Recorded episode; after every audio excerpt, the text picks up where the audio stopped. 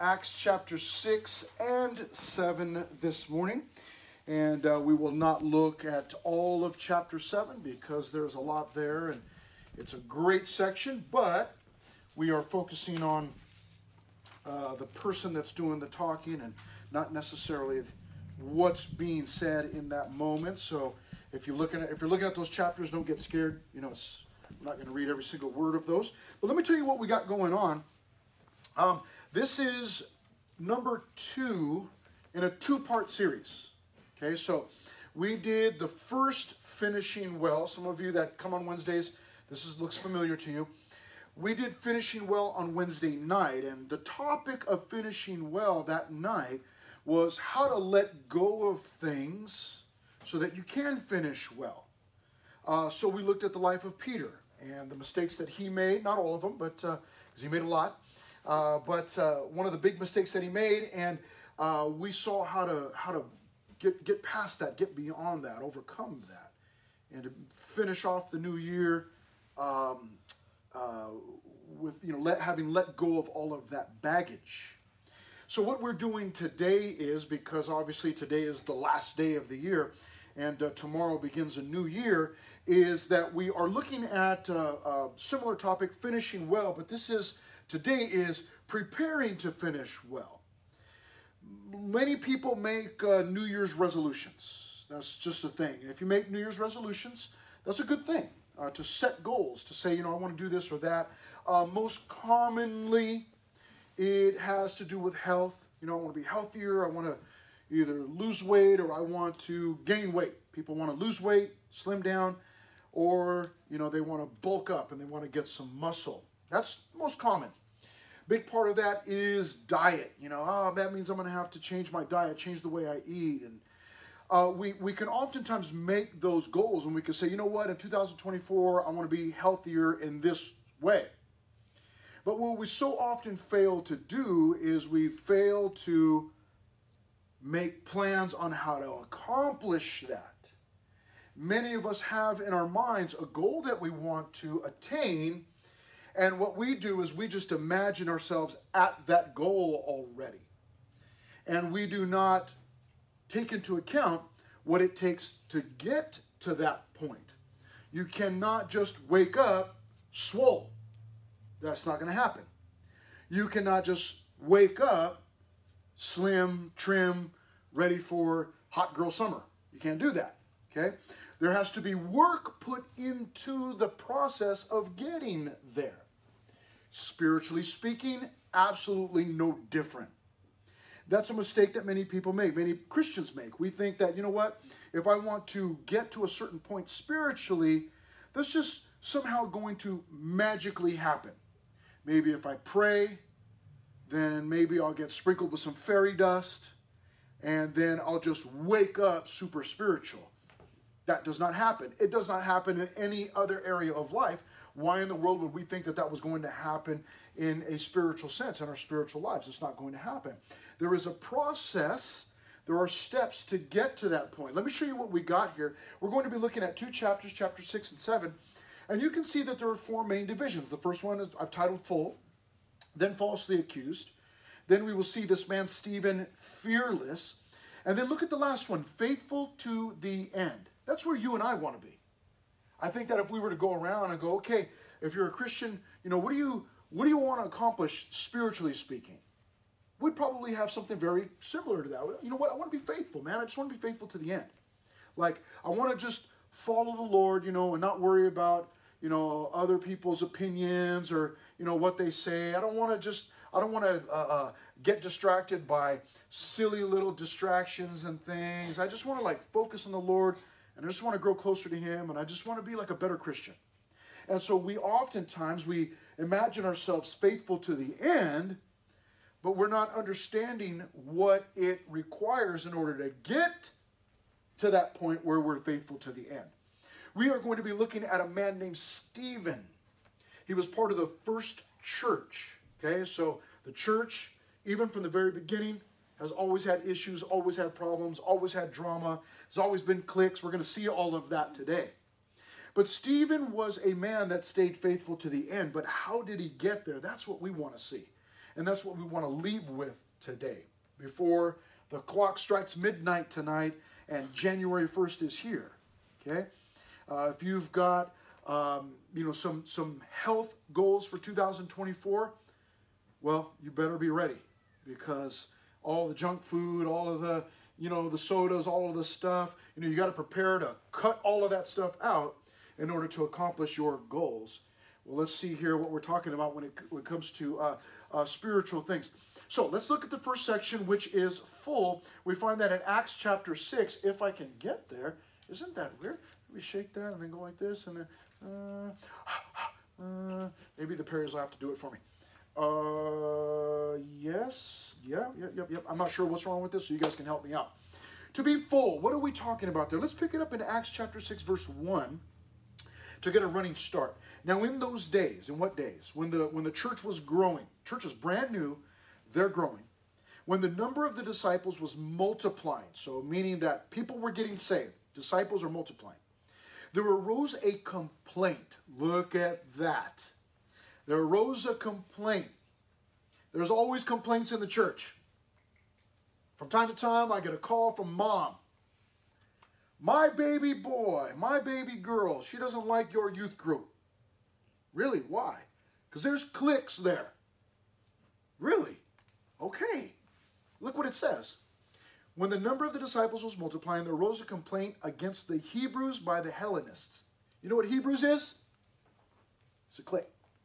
You know what the Hellenists are? Clique. These were groups of individuals that had things in common, so they hung out together. You know what that's called? Friends. And people get upset at, you know, youth groups because, well, you know what, my baby boy or my baby girl went into your youth group and you know what, there was groups of friends everywhere. Isn't that why you want your student at youth group? Because there's friends? Like, what are you, what are we getting at? I get it. Sometimes people get clicked up and, you know, and, you know, they don't allow someone else in or whatever. But listen, there's just always been drama from the very first time, that, from, the, from when the church began. Not that it's a good thing, but it just always has existed. But they've got a solution. And, and let's talk about the complaint, first of all. Verse 1. It was a complaint by the Hebrew, or against the Hebrews. Those would have been the Jews and the Hellenists. Now, Hellenists were Jews also, but they were those that had come from Greek culture. They were influenced by Greek culture, so they were the Hellenists. But they're all Jews who got saved. Now they're in the church, and look what it says because their widows were neglected in the daily distribution. Daily distribution of what? Of food. The daily distribution. The church was providing for itself. You know, they were, everybody was sharing food and bread and wine and, you know, sharing their homes and whatever else. And the Hellenists felt that their widows were being neglected when it came time to give out the food. So here's what happens in verse 2. Then the twelve summoned the multitude of the disciples, so they gathered everybody up. The twelve is a, is a reference to the twelve apostles. It is not desirable that we should leave the word of God and serve tables. Now that sounds bad, and I'll explain to you in just a moment. But I want you to understand something here. There was issues. And what you and I are going to see is that from these, from this drama, okay, and we're Listen, we're in a high school ministry, we're well acquainted with drama. From the drama comes something so beautiful. It's what happens. But it's because they, they handled it correctly. Now, here's how they handled it. Again, verse verse 2, the 12 some they, they gathered everybody up. The apostles, the leaders, they gathered everybody up. Here's what they say It is not desirable that we should leave the word of God and serve tables. Now, their their response sounds like, huh, I teach the Bible. I don't, I'm not a waiter. So find some, you know, find the church losers and have them do it. That's what it sounds like. And that's how we, you know, that's how we receive it. We're like, oh, wait a minute, like the Bible teachers can't serve tables. And you know, people get all man, they get all wound up about that stuff. Well, why? You know, how come the pastors can't do such and such, or they can't clean, or they can't do whatever? They can. They absolutely can. Here's what's going on, and they will go on to develop what what they're saying. But but they're saying, listen, we, the, the apostles, they're saying we are called to teach the Bible. If we stop studying the Bible in order to distribute food, then what will happen is the church won't get good Bible studies. If the church doesn't get good Bible studies, then the church doesn't grow. There's no maturity. Everybody stays immature. So, those that have been called to teach, it is best that you just let them go focus on the teaching. And then other individuals jump in there and pick up some of those other tasks. Now, again, if you're feeling like, well, that sounds like the pastors are too good and, you know, they, you know, they can't really, you know, they got to find the little, you know, the little losers, you know, like, oh, you guys go, go, you know, wait the tables. Well, look what it says here in verse 3. I'm going to try this one more time and just see if it's working. It's not working. What's that? Maybe it's the batteries. Um, so, verse 3. Therefore, brethren, seek out from among you seven men. Now, this is a good start, okay? Because oftentimes the ladies are like, oh, someone needs to serve the food. Uh, ladies, you go over there and do it. You're good at that stuff, right? Go, you know, hey, can I get some more tortillas or, you know, give me, bring me some tamales, whatever. But this time they say, no, you're going to pick seven men, okay? We're looking for men. Now, that does not mean that the things that we're reading about do not apply to the ladies. So hang with us, okay? But look what the look what they're saying here.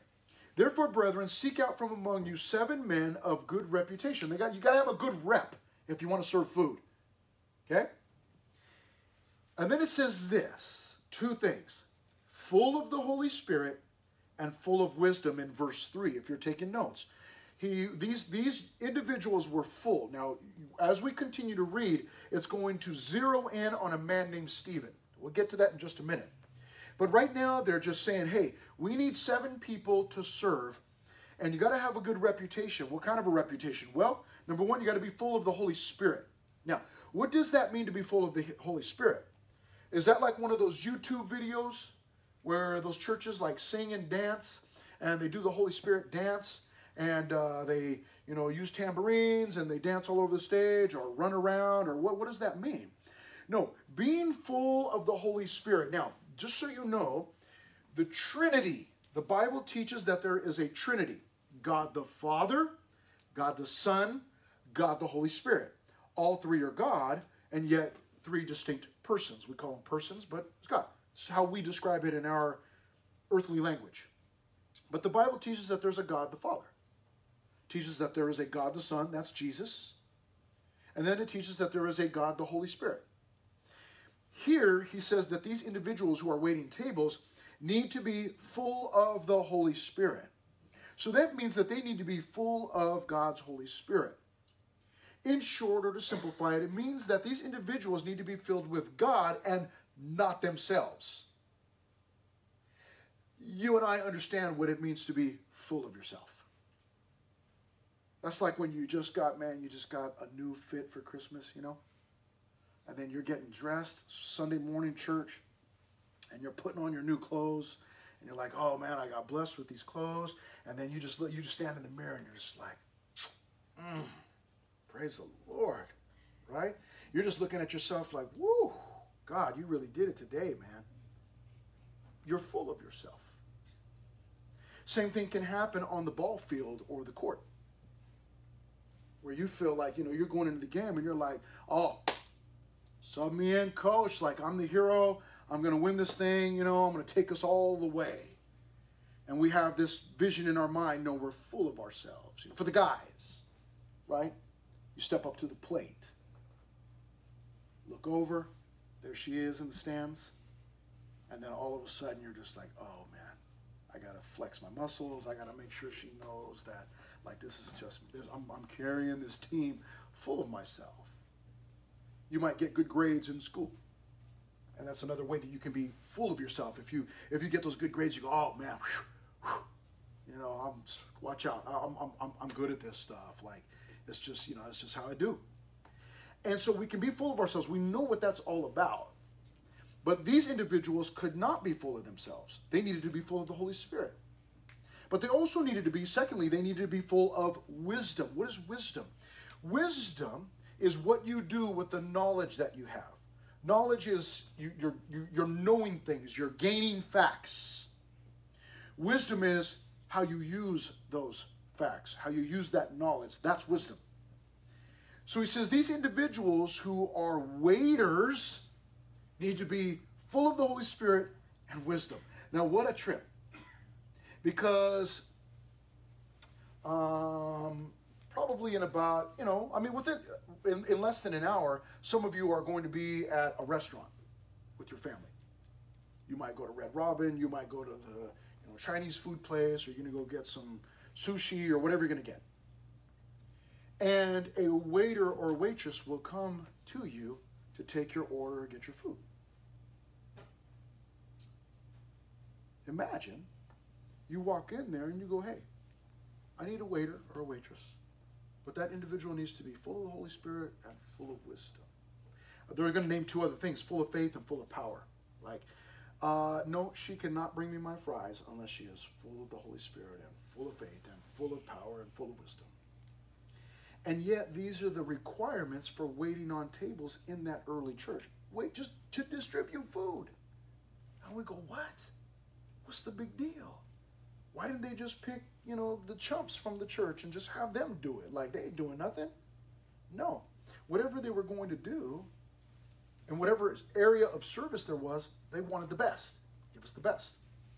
So, full of the Holy Spirit and wisdom, who we may appoint over this business. And in verse 4, the Bible teachers say, But we will give ourselves continually to prayer and to the ministry of the word. We got to keep studying. Now, in verse 5 is where we get faith. Notice this in verse 5. And the saying pleased the whole multitude. Everybody agreed. And they chose Stephen, a man full of faith. Now it tells us, that, tells us that he's full of the Holy Spirit, but we already know that. That's what they were looking for. But now we're told that he's full of faith. What is faith? Faith is my trust in God, my confidence in God. And he was full of it, full of faith. It goes on to name some other gentlemen here Philip, Prochorus, Nicanor, Timon, Parmenas, and Nicholas, a proselyte from Antioch whom they set before the apostles. So they bring these seven cats over to the apostles, to the leaders. And when they had prayed, they laid hands on them. Okay? Now, laying hands on them signifies that they not only have God's approval, but that they also have the apostles' approval. They're laying hands on them in order to serve the tables. Now, what a trip! Because we don't normally do that. You know, if we're at camp. Some of you have been to camp with us. If we're at camp, and uh, some of you, you know, some of you are actually helpful, and you get up and you start taking your friends' plates and dishes and things. We don't normally go, hey, I, I, not normally. I mean, we've never done it. Like, oh, uh, stop right there. Um, no, Excel, you cannot take your friend's stuff unless you are full of the Holy Spirit and full of faith and full of power and full of wisdom, which you are. But you no no no no. We have requirements here. We're normally just like you're taking your dishes, fantastic. Get out of here. I don't care who you are. You know? But it was important that these individuals had a good reputation. Good reputation meaning that they were full, full of everything. Now, he goes on to say in verse 7 Then the word of God spread, and the number of the disciples multiplied greatly in Jerusalem, and a great many of the priests were obedient to the faith. Everybody's getting saved. Why? because the Bible teachers were allowed to teach, focus on teaching, because other people kicked it in and waited on tables. So, because of that, the Word of God spread. See how that works? So that if I have to stop what I'm doing myself, you know, in studying the Word of God to do other things, that distracts from my study time. No way I can come in here and give you a good study because I'm not going to be prepared. Sorry, I was doing other things. So, in a sense, the serving of tables and the teaching of God's word were equal in importance. Now, you and I understand oh, the teaching of God's word is more important. We understand that. But the teachers of God's word in this case would not be able to teach God's word unless the waiters came and waited. So, see how that works? So, there was importance placed on both jobs teaching the Word of God and serving. And, uh, you know, in some ways, in some ways, it's that hands on serving. That's what I prefer to teaching. If I had my choice, I would have my headphones on and listening to music or a Bible study and just vacuuming or you know cleaning toilets or whatever. But that's not what God called me to. I, I, I was called to that for a time, but I'm not called to that anymore. That hands-on service, that's good stuff because what it does is it frees up the Bible teachers to do what they do. Now, verse 8 tells us something else about Stephen. And Stephen, now see what it did? It gave us a list of guys that were serving, but now it is zeroed in on one of those guys. And Stephen, full of faith and power, did great wonders and signs among the people. Hold up. Hold up. Stephen, chosen to be a waiter, to distribute bread and cheese and wine to Hellenistic widows. What in the world happened? How did he go from waiting on tables to being full of faith? And here's our next point full of power, doing great wonders and signs among the people. Imagine having a waiter like that. Wouldn't that be crazy? You go to Red Robin and your waiter is full of the Holy Spirit, full of faith, full of power, full of wisdom. They do great wonders and signs. And you go, hey, man, I need another burger. And then they just like, boom, here it is right here. You know, they just perform a miracle. And there's another cheeseburger right there. Boom. Now, I know that that's not what Stephen was doing. Stephen wasn't out there like, hey, you need some bread? Let me just show you a magic trick, you know, and you know. But whatever he was doing, and it doesn't tell us exactly what he was doing, but he went from waiting on tables to performing great wonders and signs among the people. How did that happen? Well, that's what we're here to talk about. It happened because back in verse 3, he was full of the Holy Spirit because in verse 5, he was a man full of faith and the Holy Spirit. He didn't just jump, he didn't just get the cheat code and just jump straight to performing miracles and signs. It was a process that led up to that. But it doesn't stop there. Now, beginning in verse 9, here's our next section, which is called falsely accused. So this starts out really well. Stephen, man, he seems to like this. This is really neat how this is going. But here it is, falsely accused. Now, you need to know this 2024 is going to present its challenges. If you are trying to be healthier, those challenges are going to come tonight at midnight. You go, you know what? At midnight, man, January 1st, that's it. I'm starting my new diet. I'm starting, I'm gonna do some push-ups, I'm gonna do whatever, you know, you you got this thing in your mind. Well, listen, tonight at midnight, man, there's gonna be cookies or there's gonna be fudge or brownies, there's gonna be sodas. And you're to be like, ah, oh, man. Like, maybe I could just start on the second. Right? No.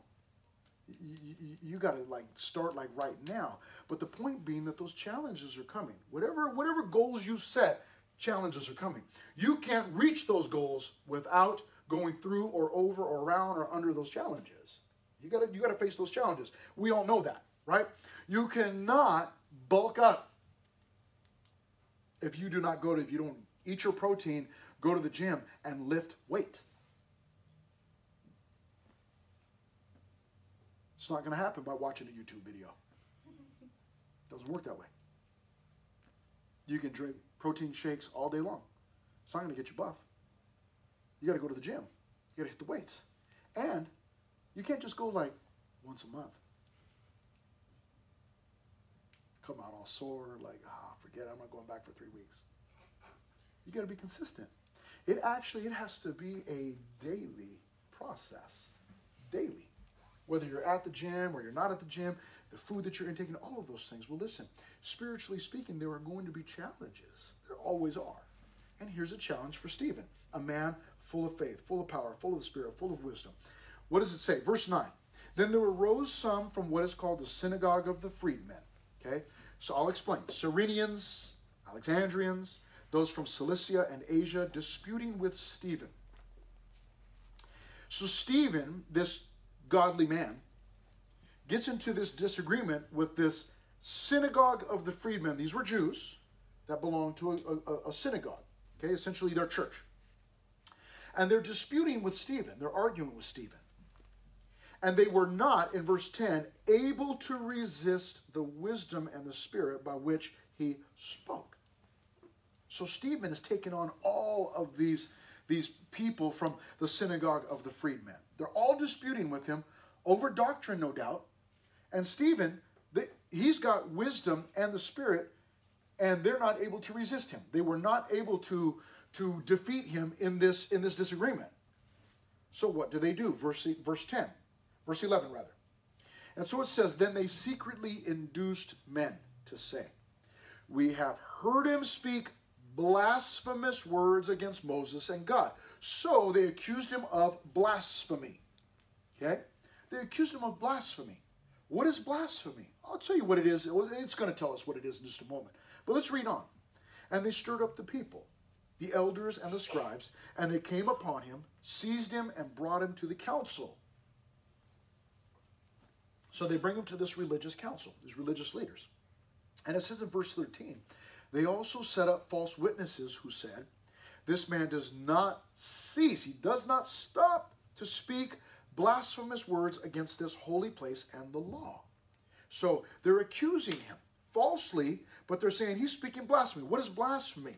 Verse 14 For we have heard him say, here it is, that this Jesus of Nazareth will destroy this place and change the customs which Moses delivered to us. So here's what they were accusing him of they were accusing him of speaking negatively against Moses, who the Jews considered to be like the man of the hour. There was God and there was Moses, because through Moses the law came. So they held Moses in the highest esteem. But they also accused him of speaking badly about God. Now, these things were not true. We read here that they secretly induced man, that they set up false witnesses. And what they accuse him of is saying, hey, listen, he's he's talking about this Jesus destroying the temple and, and changing all the customs of Moses. But look at verse 15. And all who sat in the council, looking steadfastly at him, at Stephen, saw his face as the face of an angel.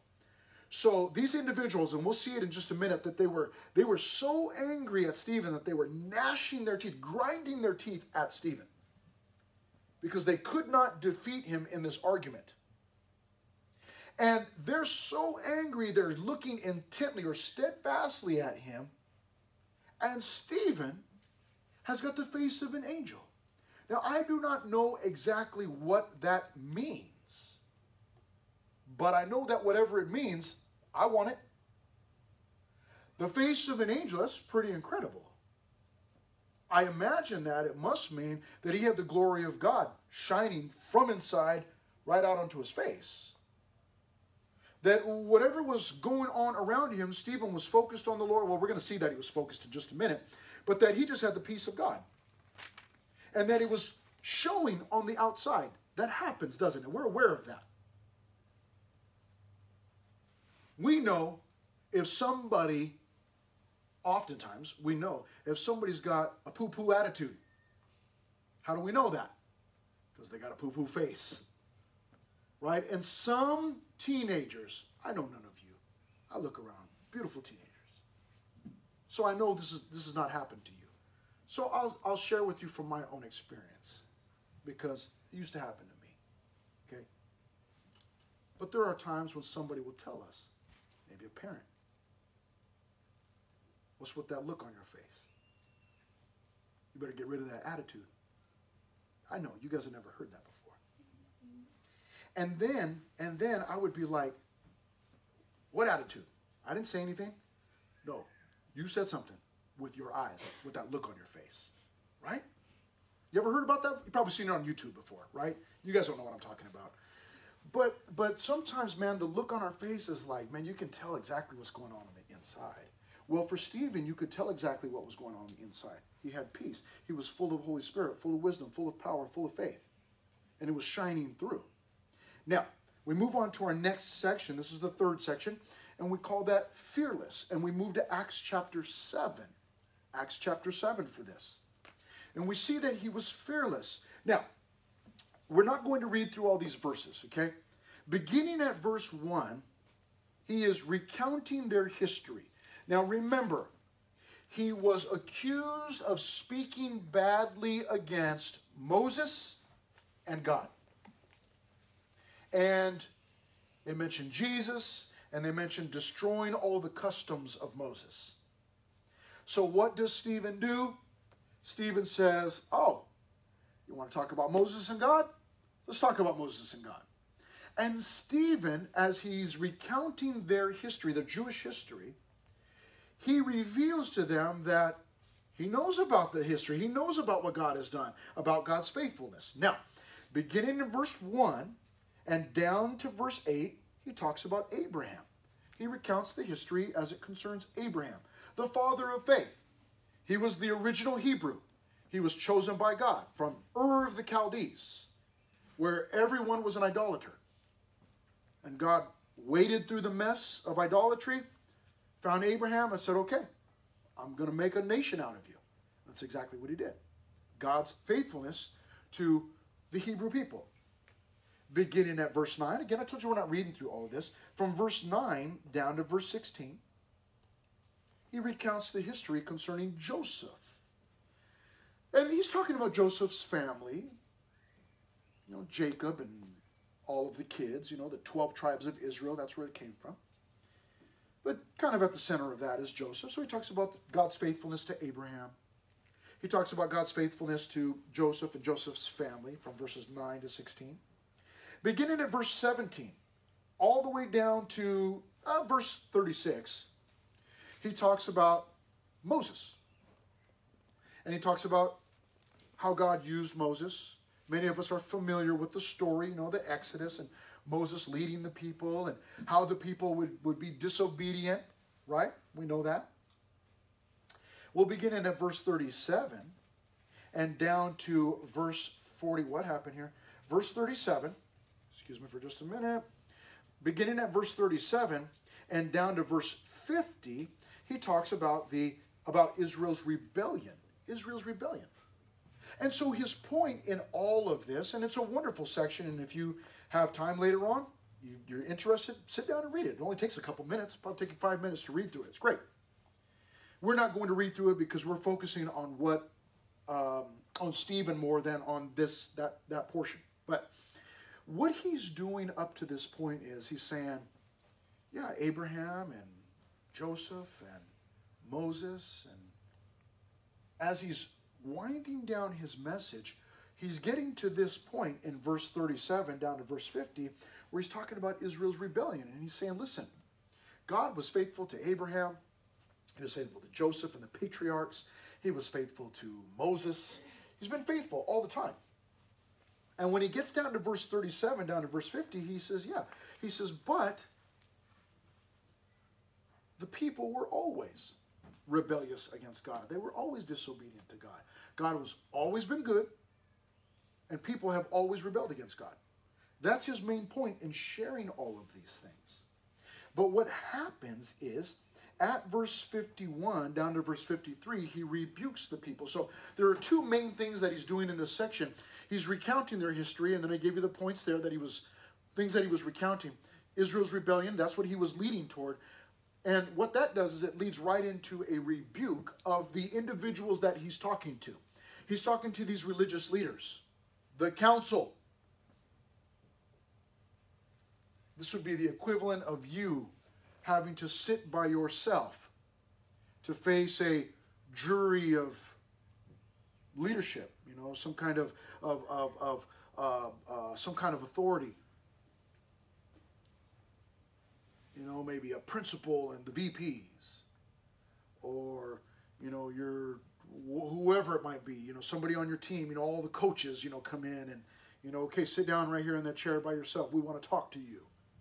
Imagine the pressure, right? And what he does is, is he uses that story of how God was faithful, but the people were rebellious, and then he transitions. Here it is in verse 51. He says to the guys that he's talking to right there, he says, You stiff necked and uncircumcised in heart and ears, you always resist the Holy Spirit as your fathers did, so do you. Now, the title of this section is what? Oh, there it is Fearless. fearless. That's one of the things that you and I want. We want to be fearless as far as it concerns our faith. All of us have a desire to like, man, I wish I could just like live for the Lord and just not be ashamed and not be embarrassed to talk about him and tell my friends about him. I just I wish I could just, you know, get to that point. Well, Stephen is there, but how did he get there? That's what we're talking about. And we're going to go back to the first section before we close this up in a few minutes. But right now, he's showing fearlessness when he says to these leaders, you stiff necked and uncircumcised in heart. By saying stiff necked, let me tell you what that means, because that's another one. I'm sure you guys don't know what this means. It means stubborn. You've never been stubborn before in your life, right? You don't know what that means. To be stiff necked means like, no, I'm not going to go the way that you want me to go. I'm doing this. It's like when you're trying to train a little puppy, you know, little puppy, little kitten or whatever, some kind of little animal, trying to get that animal to do something. They just keep, you know, making mistakes over and over and over again. Stiff necked. He says, You stiff necked and uncircumcised in heart and ears. In other words, he's saying spiritually, you have not, your, your heart and your ears, man, you've not had an operation, a spiritual operation on them. He says, You always resist the Holy Spirit as your fathers did, so do you. And he goes on. Which of the prophets did your fathers not persecute? He's saying your ancestors, they were also always persecuting God's messengers. And they killed those who foretold the coming of the just one. He says, any of the prophets that preached about Jesus, they killed them. He says, of whom you now have become betrayers and murderers. Now, listen, this is what he's saying to them. He's saying to these religious leaders, he's saying, your, your forefathers always persecuted and killed God's messengers. He says, in fact, in verse 52, you are telling the council, you are betrayers and murderers because you murdered Jesus. So he just accused them of murder. And in verse 53, who have received the law by the direction of angels and have not kept it, he says, You guys, because they were practicing Judaism, the law. He says, You have received the law, you got it from angels, and you still can't be obedient to it. You're still, you're still not keeping it. So what he's doing is he's pointing out God's faithfulness and their faithlessness. He's pointing out God's goodness through the ages. Abraham, Joseph, uh, um, um, uh, who else did he mention? Moses, the children, all of this stuff. He says, God has always been faithful. He says, and you and your people, your ancestors, have always been disobedient. And then he tells them, and not only that, but you guys sitting right here in front of me, he tells them, are guilty. Fearless. But how did he get there? That's what I want to know. Like, how can I be fearless? How can I be a fearless Christian and just share the truth? How can I, how do I get there? Well, again, that's what we're talking about. Now, let's move on to our last section, our fourth and final section, which is faithful to the end. Ah, that's what I want. Well, let's see how Stephen was faithful to the end. Verse 54 When they heard these things, they were cut to the heart. And they gnashed at him with their teeth. That means they were grinding their teeth at him. But he, being full of the Holy Spirit, gazed into heaven and saw the glory of God and Jesus standing at the right hand of God. Now we'll move on in just a moment, and I have to be careful not to spend too much time here, but this in verse 55 is very, it is extremely exciting to me. He says, or it says, the account says in verse 55, that because he was full of the Holy Spirit, that he gazed up into the heaven, into heaven, and saw the glory of God. And then he saw Jesus standing at the right hand of God, which in a cursory reading, a simple reading for you and I, we go, okay, great. God and Jesus were there together.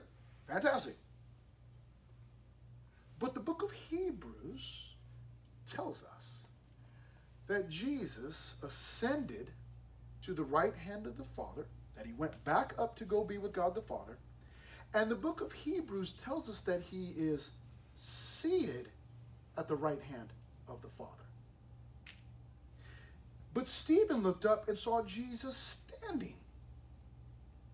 Pray tell me, why is Jesus standing? Now, I do not know. It does not tell us. So I will share with you my speculation. I make that clear right now. This is my speculation. This is my opinion, my theory. I have sat through countless cross country meets, and I have sat through countless track meets. I have never, when my kids were running, I have never sat down at the end of a race. If it was a cross country meet, some of you are familiar with cross country, you know, there's no place to sit, right? You're just out there like in the woods, man, or in the dirt or wherever. If it was a cross country meet, I was as close to them as I could as they were running the course. I didn't go follow them around the course. But I knew it's like, okay, they're gonna take, they're taking off here, they're gonna build a loop over this, so I gotta get myself over there. And then after, as soon as they run by there, I know that they're going over there next. Let's see, can I, yeah, I can, let's go, come on. And then we just, boom, let's, let's jam over there and go away. And at each point, as my kids were running that race, I was yelling. And I wasn't saying, oh man, you're so slow. Come on, pick it up. Lead bottom. No. What was I doing? My, I would always say to my kids, I was always as close as I could to them, yelling like, go, go, go. But I would always say to them, get up, get up. And as they're running by, what I meant by get up was there's somebody in front of you, get up there, go catch them. And I was like, as they're running by, and they were way faster than me, but I'd be doing like this, like, get up, get up, get up, get up, get up. And then I'm looking like, where's the finish line? And I'm at the finish line as close as I can. You know, Mount SAC. Some of you know Mount SAC. In the old days before the new course, man, they had the finish line. Uh, it was it was near where they started. They would start off there. They'd go all through the uh, you know the, uh, the uh, switchbacks and all you know all that stuff, man. And then at the end, they would come around back by where they started, and, and it was all ribboned off, all taped off and they would come running along where all the, the, the infield, the green grass, where everybody, all the different teams were set up. So you just had everybody out there in their tiny little shorts, gross. But you know, as they're and they would come running by, and that was it was like a it was a slight curve, and then it was up. You could see the finish line, and it would go up this just this tiny little grade. But the it was like the last few steps were up a grade, man, torturous. But at that race. I couldn't go very far because it was so spread out. But then I knew finish line. Okay, they're, they're coming. Okay, and then it would be boom. I'd be right there running along the ribbon like, oh, get up, get up, get up, running all the way to the finish line. If it was a track meet, same thing. Boom, gun goes off, batons, whatever. I'm watching, you know, depending on what, you know, if my son was running, I'm watching. It's like, okay, there, okay, four by four, or you know, there you go. Okay, he's got the baton. Here he comes. If I was sitting down in the stands, once he got the baton, forget about it. I was not sitting down. I was up. In my mind, I was out there running with him. And I'm watching, and boom, he's coming around just cooking. And, and I'm like, ah, let's go, yeah, and I'm just yelling. Now, I told you that this is my own speculation, my own opinion. I do not know why Jesus stood up. What I do know is that Stephen is about to go home. And my, I'll just have to ask Jesus when I get there. I don't know. My thought is that Jesus got so stinking excited because he sees Stephen coming home that he stood up. And he's just like, Stephen, get up, get up. And he stood up to receive Stephen. Because it tells us there in verse 56, and this is what Stephen said Look, I see the heavens opened and the Son of Man standing at the right hand of God. Then they cried out with a loud voice, stopped their ears, and ran at him with one accord. What did he do? He, he's faithful to the end, right? He kept his eyes on Jesus. And you go, yeah, that's the point. That's what I want to do. He kept his eyes on Jesus. That's what he did.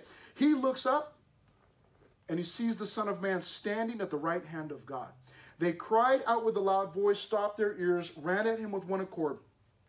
They cast him out of the city on verse 58 and they stoned him. And the witnesses laid down their clothes at the feet of a young man named Saul, also known as Paul the Apostle, after this.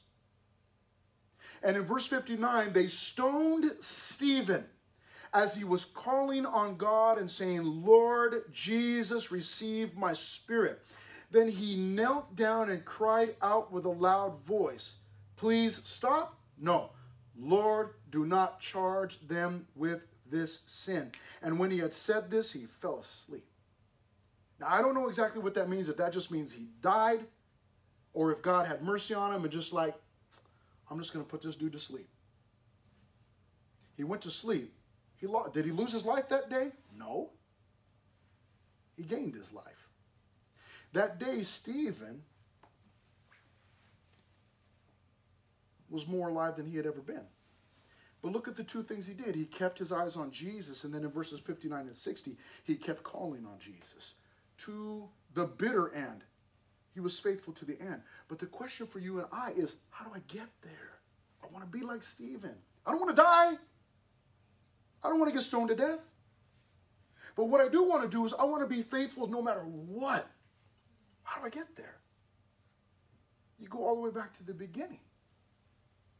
What did Stephen do? He was preparing to finish well. How did he prepare? He prepared by being full of God, not full of himself. You cannot remain faithful to the end if you're full of yourself. Because if you keep your eyes on yourself, you are always going to be disappointed. Because you're never going to measure up. You're never going to be quite good enough. Things aren't, you know, you're not, I don't get what I deserve. But if you keep your eyes on the Lord, if you're full of God, not full of yourself, then you're preparing to finish well. But here's the other thing that Stephen did. He was full of faith, full of the Holy Spirit, full of wisdom, full of power. What did he do with all of that? What he did with all of that was waited on tables, family. He served. And some of us, man, we can't figure it out. Like, why do I just keep struggling? Like, you know, uh, you know, I go to a good church or I read my Bible. Like, how come I? What's going on? What's happening? It's because some of us, we're getting the good Bible study. You know, we hear the good Christian music and all of those things, but we're not doing anything with it. There's a whole bunch of input, no output. It's just a whole bunch of input. And sheep that only eat are just fat sheep.